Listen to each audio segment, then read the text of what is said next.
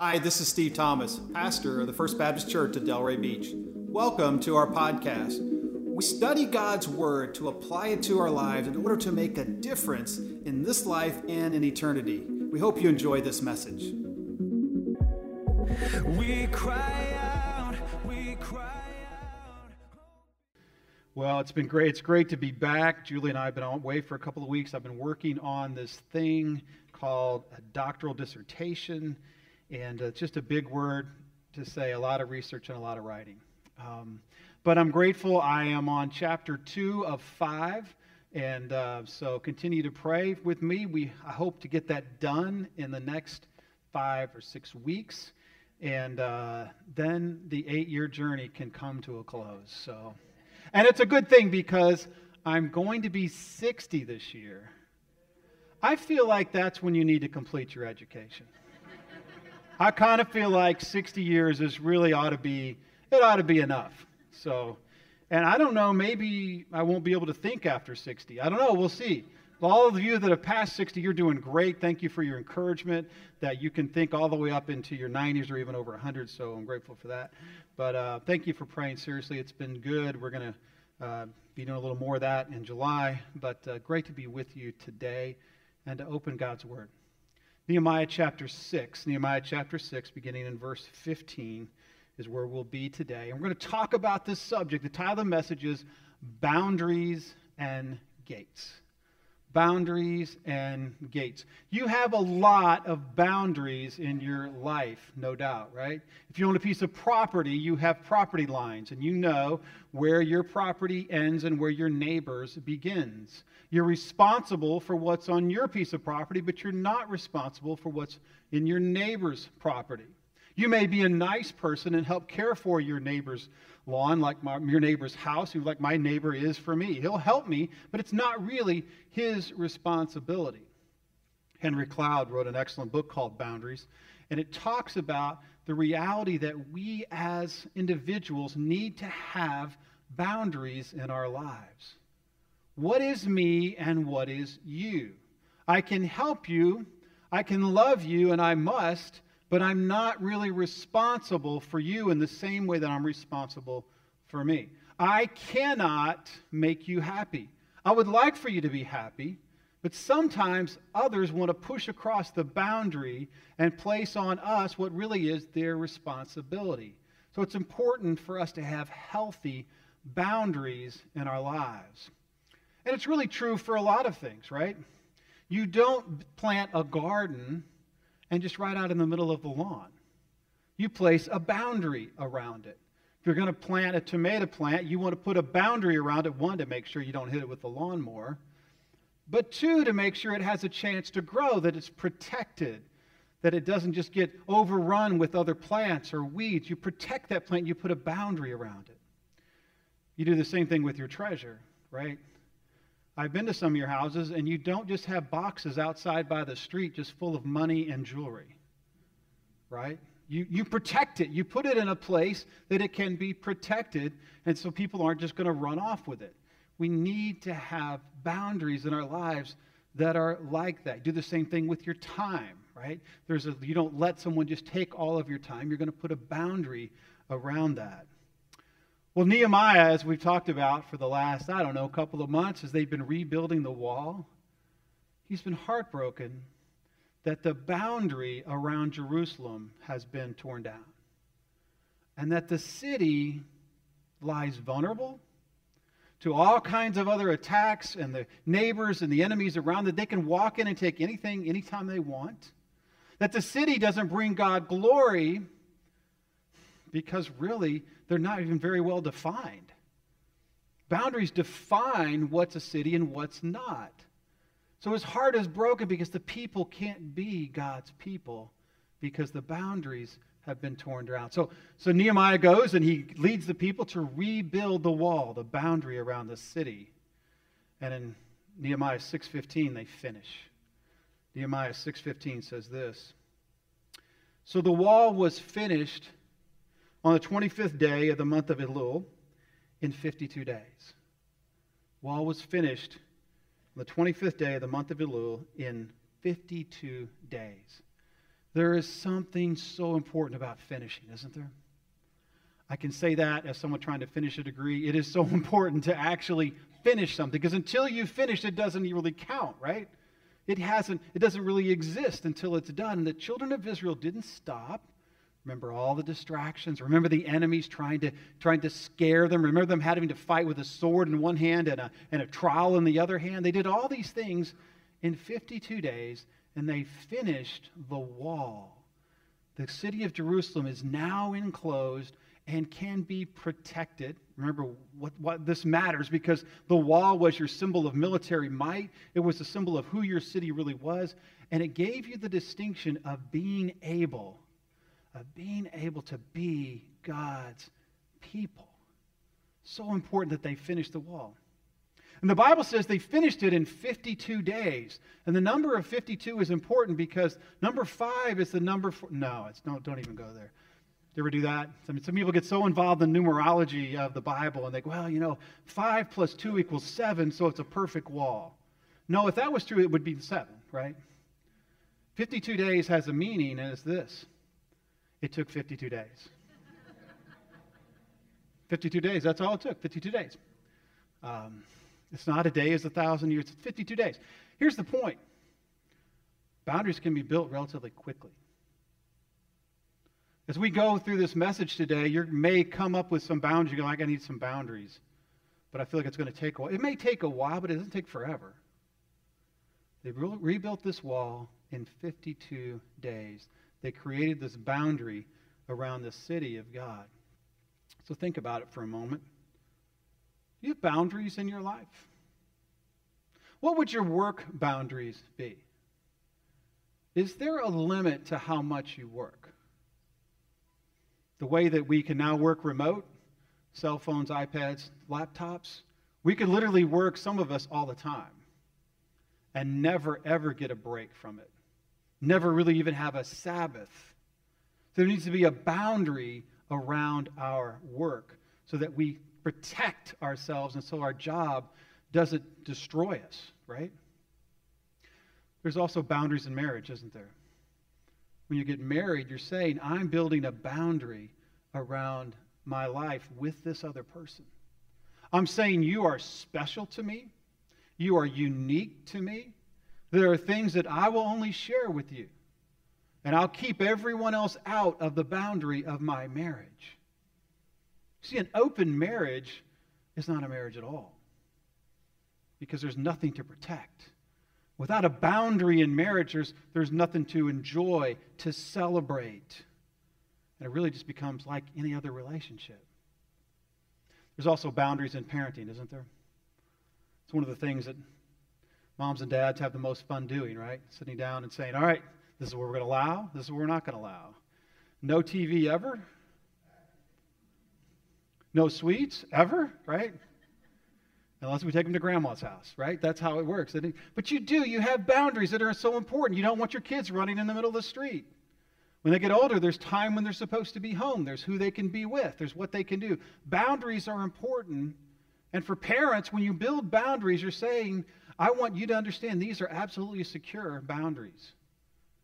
When you give a child boundaries that are strong and not elastic and not porous, you're giving them the foundation to build their own boundaries that are not porous and elastic as well. Your child should really always know pretty much what your answer is going to be. In our house, if you wanted a yes, you asked mom. But if you wanted a no, you no. No, they always knew this was pretty much how it was going to go. Uh, only if it was something outside the box, and they would say, Julie would say, Well, we need to ask dad. And the kids would say, Oh, no it's for sure going to be a no. But seriously, we decided what our boundaries were going to be for our kids, and you have to enforce those. But the most important boundary is the boundary you build around your spiritual life. What are the boundaries that you've built around your relationship with Jesus Christ? Do you have a boundary that I'm, I'm going to live as best I can by the Word of God? as it is written, as it is pre- presented to us, as, as God has preserved throughout the centuries to say, This is what I want you to know about living for me? Is this your boundary? Or honestly, as you look at this word today, are you saying, except for a few things? See, if that's where you are, then you really don't have a boundary, you have a big hole. And your relationship with Jesus is not really all that exclusive. And you're allowing others to, to get in there and mess with your life, just like, the, just like Jerusalem would have been until they actually built the boundaries. Do you have a boundary around this time on Sunday morning? Do you have a boundary around worship? Say, it's important to me. It, it makes me able to interact with my God in a way I can't do any other way than being with God's people. Do you have a boundary around your time alone with Him? Where you take some time every day. Say, God, I, I want to know you. I want to enjoy you. I, I want to experience you. I, I want to celebrate you. I'm not going to let other things get in there and distract me and destroy me. See, some people are afraid to build boundaries. I've had this happen to me many, many times. You have too, probably, where someone will say to you, you know what, I, I'd follow Jesus except for I don't really want to give up a lot of stuff. And you know what that stuff is. I'm afraid that I'm not going to have any fun. Or I'm afraid that I'm going to be poor. Or I'm afraid that I just got to walk around being sad all the time, like all those church people I grew up with. Nobody else had that experience, right? I grew up with a lot of fun people. I hope you did too. So many people are afraid of that boundary. But let me tell you something. And I think you all know this, but I really preaching is about reminding people what they already know. But having Jesus Christ is the greatest thing you could ever have. H- having the Spirit live within you is the greatest joy, greatest pleasure you could have. It's way better than all the partying you could ever do. It's way better than any other relationship you could ever have.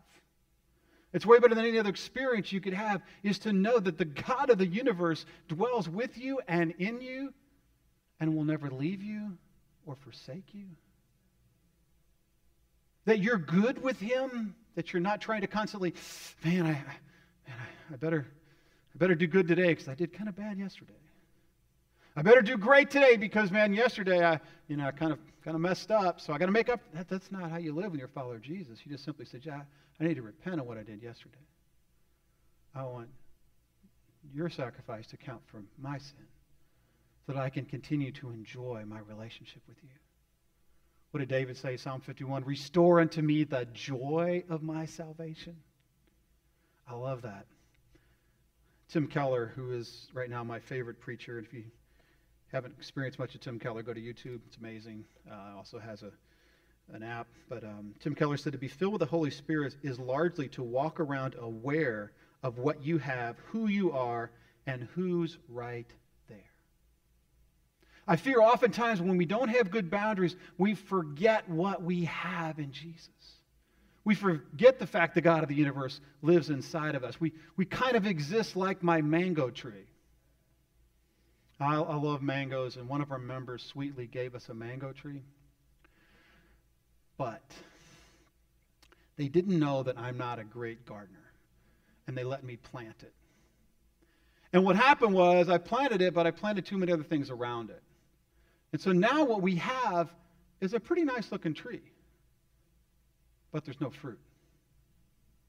I didn't put a boundary around the mango tree. And so, yeah, it's there. And listen, the Holy Spirit, if you're a follower of Jesus, He's never left you but he's just kind of in the background, and there's really not any fruit being produced. So we need to have a boundary around our spiritual life. But when you do that, there's going to be resistance. There's going to be those who would say, I want to make you afraid. Because if you say, I'm going to live by this word of God, there's going to be those who will tell you, you need to be afraid because that's not acceptable in our culture. And it happened the same way in Jerusalem. Verse 16 of chapter 6 says this And when all of our enemies heard it, all the nations around us were afraid, and they fell greatly in their own esteem. I love that. Um, for they perceived that this work had been done, had been accomplished with the help of our God. Moreover, in those days, the nobles of Judah sent many letters to Tobiah, and Tobiah's letters came to them.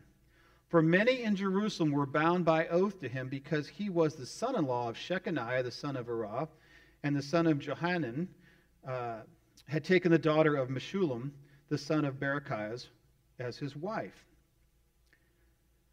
Also, they spoke of his good deeds in my presence and reported my words to him, and Tobiah sent letters to make me afraid. It's interesting. Initially, the enemies are afraid, but their goal is to make the people of God afraid. You know, fear begats fear. Fearful people constantly want to make you afraid. And what Tobiah is doing here is he's trying to reach into the city of Jerusalem and he's trying to make them afraid because they have built this wall to separate themselves from the rest of the people. Because they built this boundary. Because they've said, we want to be the people of God. The outsiders have said, no, you can't do that. You got to be like the rest of us. You need to be afraid. And so Tobiah reaches out and he says to the nobles of Judah, listen, better be careful. You owe me. We have an agreement, we have a contract. And this oath that they had between the nobles, which would have been kind of the, the business people, the upper class of the city of Jerusalem, there was some kind of an agreement with them and Tobiah. It was probably a trade agreement. It's very likely that what Tobiah was doing was saying, listen, if you continue to live in this walled city with this boundary, I'm going to break off this trade agreement, and the economic consequences are going to be huge. Kind of sounds familiar, doesn't it? This is exactly how our culture operates. If you don't believe like we believe, if you believe in the God of the Bible, you're going to suffer financially. You can't live like that because what God says violates what our culture stands for, doesn't it? It tries to make them afraid. Just like what happens happened to Chick-fil-A recently. You can't build a, a, a um, a Chick fil A in this particular place because it's government owned, and, and Chick fil A stands for the Word of God, doesn't it? You've probably found this in your own corporation. May have happened to you that you have to affirm lifestyles that are contrary to the Word of God, that actually separate people from God, or you can't work for that company. These are the kinds of things that are happening in our culture today. The idea is to make God's people afraid. But God's people don't need to be afraid. You don't need to think that the only way that I can exist is to be like everybody else. You can stand for our God and do it well. It's worth the risk, it's worth the cost, but you're going to have to establish some gates. Some gates. Chapter 7, beginning in verse 1. Here's what the people do in order to interact effectively with culture. Verse 1 says, Now when the wall had been built, and I had set up the doors, and the gatekeepers, and the singers, and the Levites had been appointed, I gave my brother Hanani and Hananiah, the governor of the castle, charge over Jerusalem, for he was a more faithful and God fearing man than many. And I said to them, Let not the gates of Jerusalem be opened till the sun is hot. And while they are still standing guard, let them shut and bar the doors. Appoint guards from among the inhabitants of Jerusalem some at their guard posts, and some in front of their own homes. The city was wide and large, but the people within it were few, and no houses had been rebuilt. Interesting. So we have this wall, we have this boundary. And the idea is that within that boundary, we can celebrate, enjoy, develop as God's people, right? But there has to be a gate or multiple gates, multiple ways for us to interact with culture in order for us to make Jesus known. And that's what's happening here. Nehemiah is saying these are the gates that we established so that we could go and come and so we could interact with culture and bring glory to God. But notice, they're not just any gates. These gates, actually, he appoints singers to come and sing at the gates. Imagine coming into a city and there's a bunch of singers over there and they're singing Amazing Grace. Are they singing victory in Jesus? Right? Are they singing some kind of worship music? They're actually, as you walk in, that's what you hear. It's kind of like you walk into a store and you hear praise music. Like, oh, wait a minute. Am I in Chick fil A? I'm in Hobby Lobby. I'm in, I'm in a store. Somebody has, has, has some kind of sense of, of who Christ might be. In these gates, there was worship. You see, when we are connecting with the outside world, there needs to be a sense that I'm a worshiper of Jesus. No matter what happens to me, I've got the greatest thing in the world. I've got the greatest relationship in the world. I've got the God of the universe in my heart. That needs to be who you are. And no, you don't have to be annoying about it, but it needs to be present in you, right? It needs to be present in your life. There needs to be a sense of worship about you. And so at the gates, Nehemiah had singers. I love that. These singers are praising God. So, when all their interaction, they're bringing glory to God, which is what the people of God are supposed to do. But not only that, they set up guards. They set up guards. Guards to watch who came in, who went out, to protect the city, so that even though the boundaries are in place, the people can't sneak in and maraud and steal and rob and corrupt the people. The same is true with us as you interact with culture. And you need to. But you need to guard how you do that.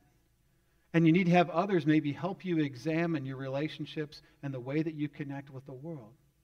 There should be a sense of, you know, I, I want to make sure I'm giving influence as opposed to receiving influence from the outside world. You may need to have other people kind of help you. And often in companies, you'll find other believers that you can kind of interact with and help you understand and help you plan. How are we going to deal with this policy? How are we going to deal with this issue? In your neighborhood, there's probably others who are also followers of Jesus that you can work together. Help me guard myself so I'm not being drawn, dragged down by other people, but rather I'm representing Christ well. See, really, there's three levels of relationship we should have. The first is the closest, and those should be the people that are already inside of the gates the people who are inside of the kingdom of God. These should be your very best friends because they have the same heart, the same spirit, the same joy that you have. They're the ones that can help lift you up and help you through some issues. And then there are the people that are maybe coming, coming through the gates. There's some interest. And you can kind of have a relationship with them. It's a little bit uh, not quite as deep as those inside the gates, but not completely shallow. And you can get there. You can have some discussions occasionally about who Jesus is. And then you have the people who are far from God.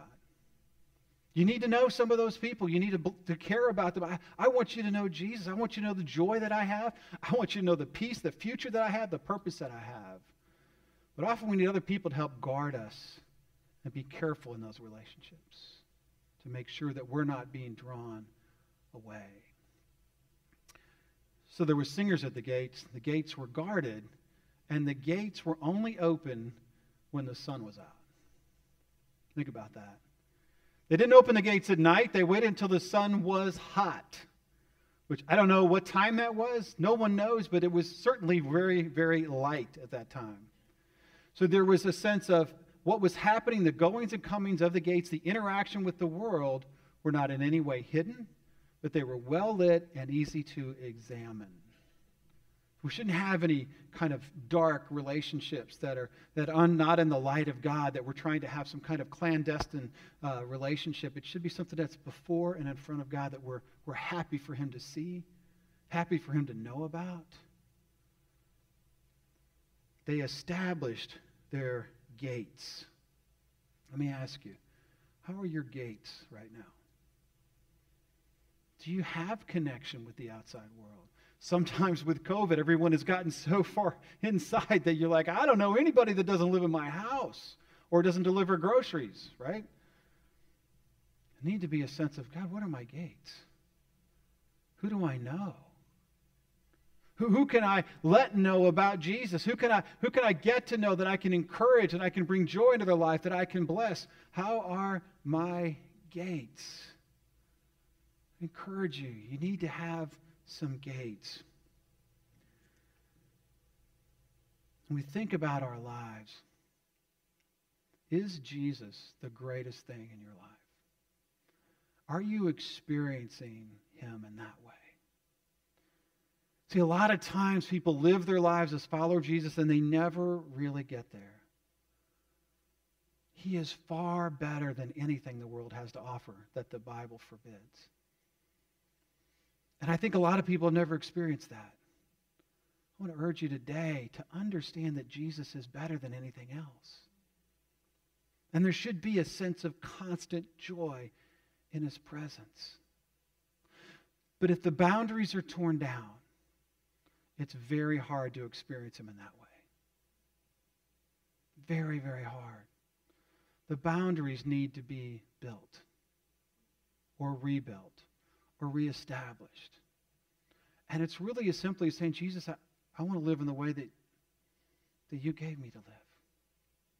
I, I want to build those boundaries around my life so that I can appreciate and enjoy you. And you're not just a tree in the background, rather, you're at the center of my life. And I'm enjoying the fruit of you. And I have the incredible joy of having you in my life. We need to finish the boundaries. And we need to establish the gates. What is the challenge for you with interacting with others? Is it too open? Is it in the dark? Is it unguarded? Or is it worshipful? Is it guarded by others to help me make sure that I'm, I'm having the right relationships? Is it well lit? See, Jesus calls us to this. He gives us the opportunity to have this boundary around who we are. There's a lot of boundaries in the Bible. Jesus talks about the ultimate boundary in Matthew chapter 7. When he says, Many will say to me on that day, Lord, Lord, didn't, didn't we prophesy? Didn't we cast out demons? Didn't we heal the sick? And didn't we do all these things? And he'll say to them, Depart from me, I never knew you.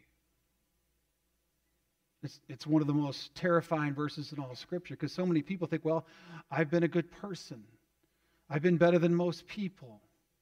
I'm surely I'm going to get there. But he said, listen, if, if I don't know you, you're not going to enter the kingdom of heaven. Jesus is saying, I want you to be in the kingdom because some people will say, well, there's, I don't understand this. You're in or you're out. Listen, that's why there's a boundary. Because Jesus will never take you to live with him if you don't want to go.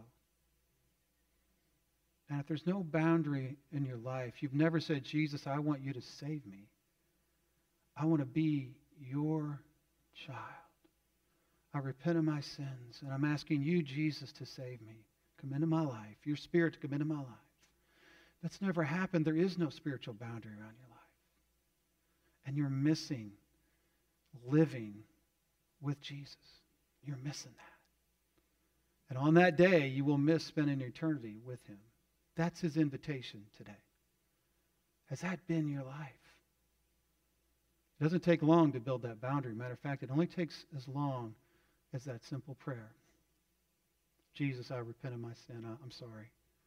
I need you. I need you to pay for my sin, the, the price you paid on the cross. Would you forgive me and come into my life? I want that to be my boundary.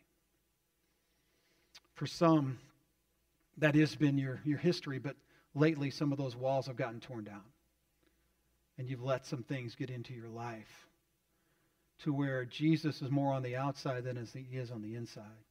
He didn't leave you, but as it says in Revelation 3 that Jesus said, I, Behold, I, I stand at the door and knock. And he says that to a church. He says that to followers of him who were supposed to be his people. He says, I stand at the door and knock. If anyone will open the door, I'm going to come in and I'm going to have dinner with you. Let me ask you, is he knocking on the door today? And he may be telling you, you need to rebuild the boundaries of your life. Some things that don't need to be a part of your life. And they're robbing you of. Would you bow with me? Thanks for joining us today. If you'd like to support this ministry, go to our website at fbcdelray.com. Also, click the share button so you can share this message with a friend or someone in need as we seek to know Jesus, to know others, and to make him known. We cry out, we cry out.